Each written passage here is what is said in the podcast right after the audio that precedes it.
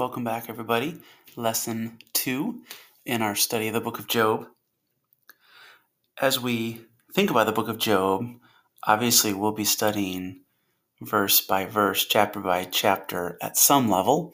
It's actually a really long book. I won't be able to talk about every every verse, but I definitely want to hit the high points, uh, even of the discussions that Job will have with his buddies, which comprises a good chunk of the book, actually.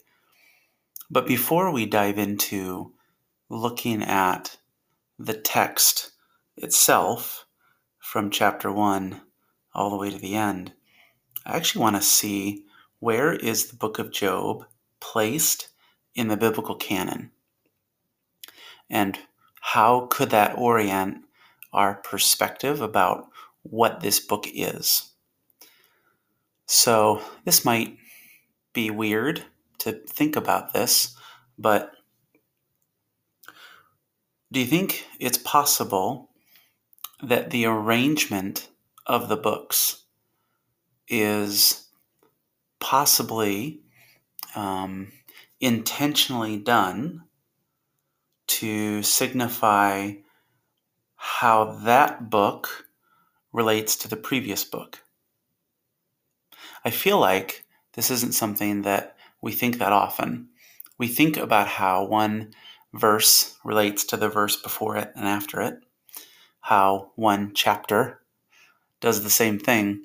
But what about how one book relates to the book before it and after it, even if it's not narrative? With narrative, that makes a lot of sense. We can recognize that there's a story that's going from Genesis to Exodus. Joseph's family ends up in Egypt then we read in Exodus chapter 1 that they had been fruitful and multiplied, and there was a Pharaoh who was ruling who did not know Joseph. And the story continues on. But in other types of books, I think sometimes it's easy to forget that there's some intentionality with where that book was placed and I do want to recognize this isn't straightforward. There's actually been different arrangements of the books of the Bible throughout the years. I mean, throughout the last 2,000 years. And even today, there's different Christian communities that, that have their books arranged differently. Actually, even the Jewish Bible ends with Second Chronicles. It does not end with Malachi. So this is just um, a reality, but I think we could still get some insight into how others view certain books and maybe how we should think about it as well. For example, let me just say the book of Jonah is placed in the minor prophets. And I don't know if you've ever thought about this, but the minor prophets, you know, Micah, Nahum, Habakkuk, Zephaniah, Haggai, Zechariah, Malachi, they they have at times a little bit of narrative in them, but they're not like Jonah. You know, there's a lot of woe oracles going on. Um, doom is coming but God will rescue. But then there's Jonah in the middle of all of them. And it's this story about this guy who doesn't want to listen to God. And he doesn't want to go to Nineveh. And he doesn't want the Ninevites repenting and receiving God's grace. And so he's swallowed up by a sea monster. And if you just start to think about how Jonah could fit within the, the, the messages of the minor prophets, some really cool things start to unfold. So that's actually what I want to do right now for a few minutes with the book of Job. I just want to think about where it's placed. and what that could mean for how we approach it. In other words, is there more going on here than just a story?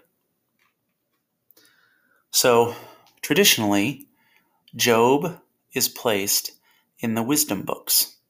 They're called the wisdom books. I actually was challenged a few years ago that maybe our view of the wisdom books should expand from Genesis all the way to Revelation because Paul said all scripture is God breathed. And right before that, he says they are able to make you wise. They're able to make you wise for salvation. But Job is identified in the wisdom literature group. What is wisdom?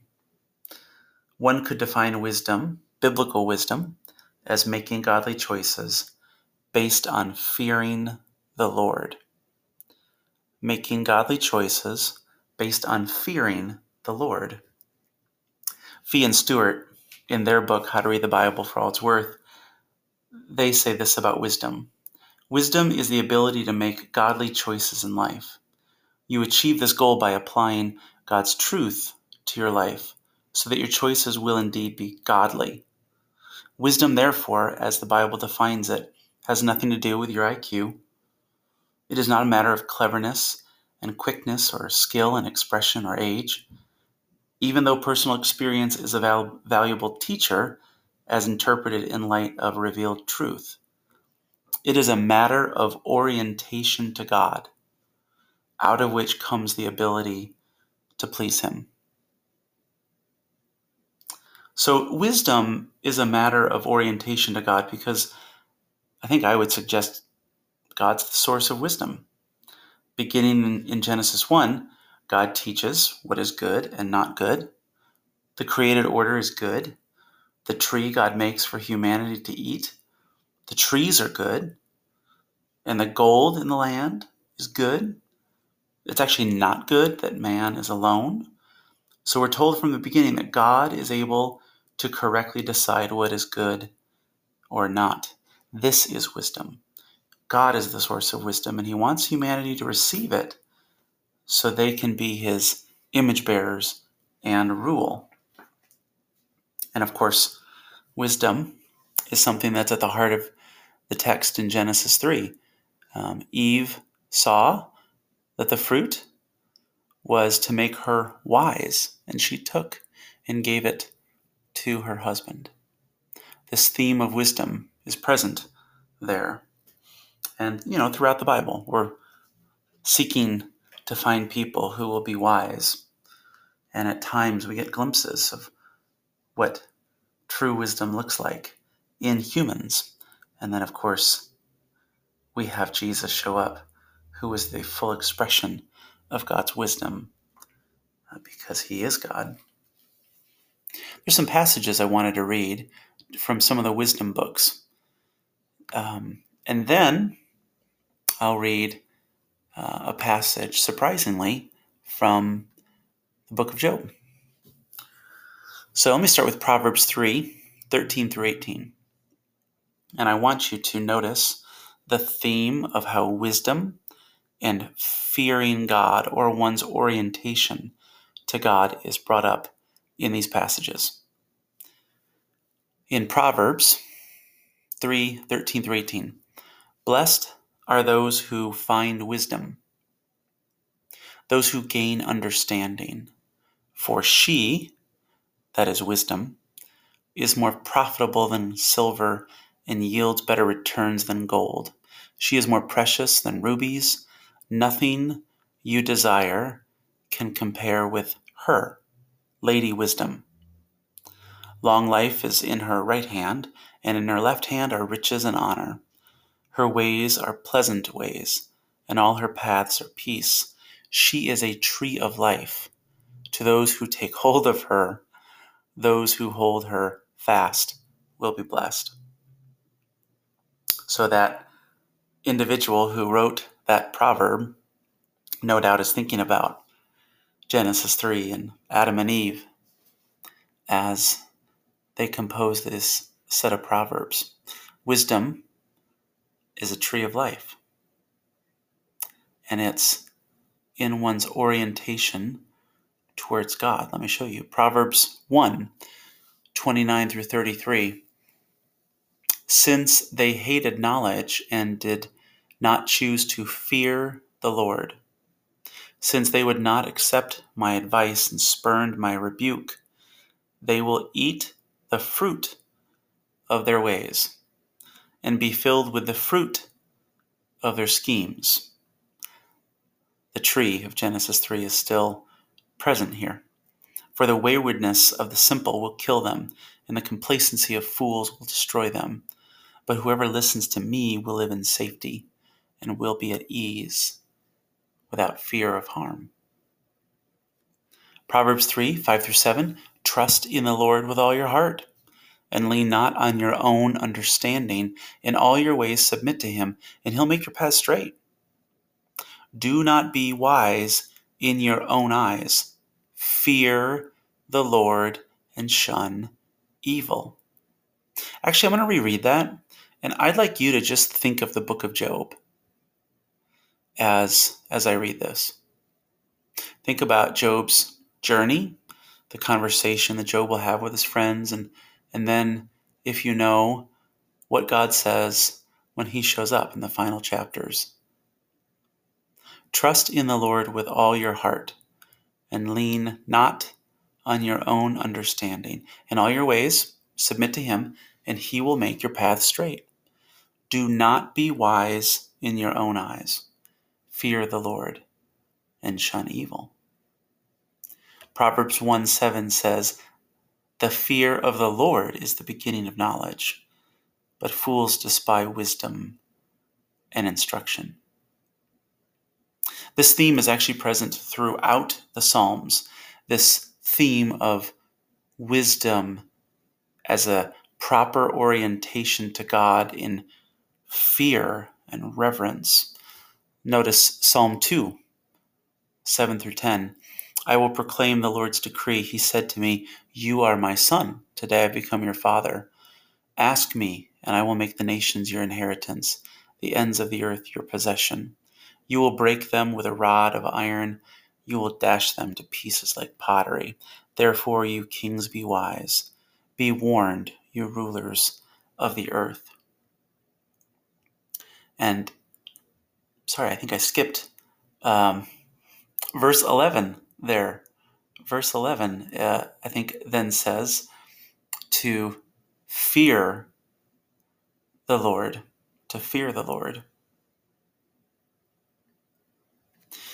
Ecclesiastes 12, 13 through 14, this is the end of the book of Ecclesiastes. Okay? A lot of things are said in Ecclesiastes. This is how it ends. Now all has been heard. Here's the conclusion of the matter fear God and keep his commandments, for this is the duty of all mankind. For he will bring every deed into judgment, including every hidden thing, whether it is good or evil. So you're used to thinking about Proverbs, Ecclesiastes um, in these ways maybe even thinking of the Psalms like this. But Job seems to function a little bit as an outlier, kind of like the book of Jonah. Um, it, it's a, a narrative of sorts. It's actually a dialogue, isn't it? Mainly between Job and his friends. And it, it doesn't look like the Proverbs. It doesn't look like the collection of Psalms. It certainly doesn't look like Ecclesiastes. Maybe you feel like it's depressing like Ecclesiastes at some points, but it's something very different. Kind of like how Jonah feels very different from the minor prophets. Until you get to Job chapter 28. So I contemplated not bringing this up till the end of the class but I actually think it's more helpful to bring it up at the beginning because I think it can shape how we will study and think about the book of Job. So I guess in a way I'm giving the punchline uh, away at the beginning. All right, so spoiler alert, I guess. But Job 28, verses 12 through 28, seems to be at the center of what the book of Job is all about. Okay, so let me read this to you guys. And some Bible scholars are um, in different places about who they think is speaking here. Some say it's Job. But if you have just read everything that Job has said up to chapter 28, verse 11, to me, this does not sound like Job talking. So, probably in your Bible, if you look it up, it probably won't have any kind of subheading division where it says, and now the narrator break in and say something.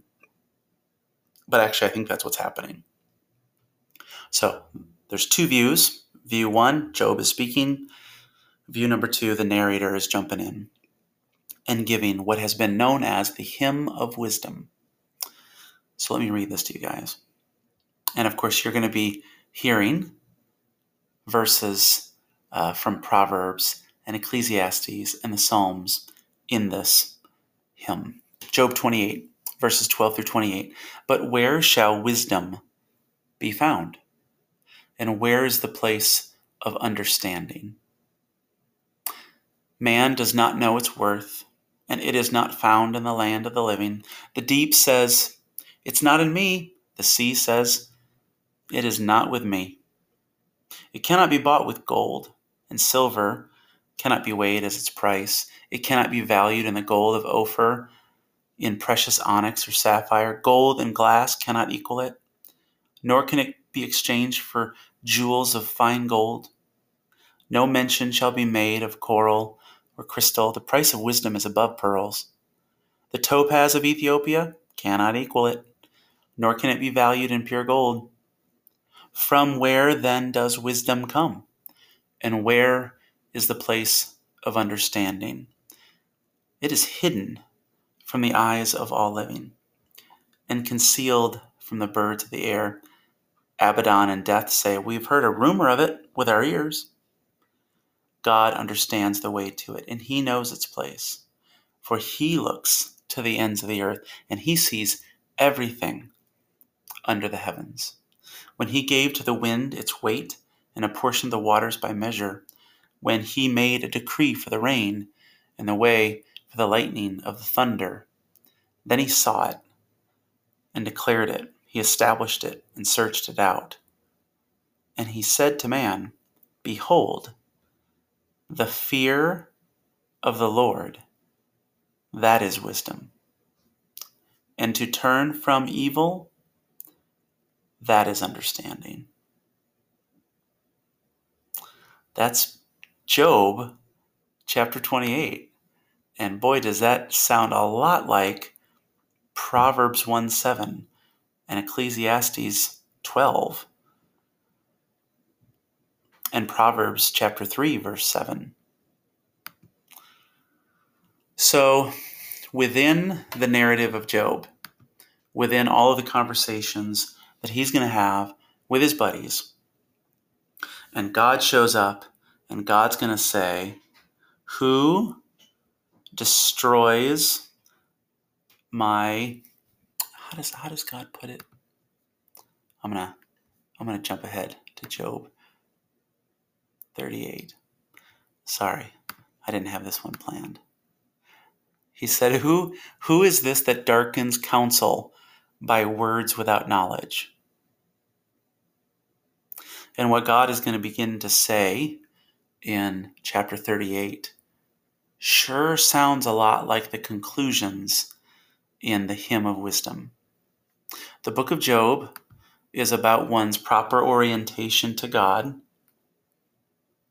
It's about wisdom. It's about fearing God. Even when things don't make sense. Proverbs seems to give a sense that life typically will work a certain way if your orientation to God is appropriate.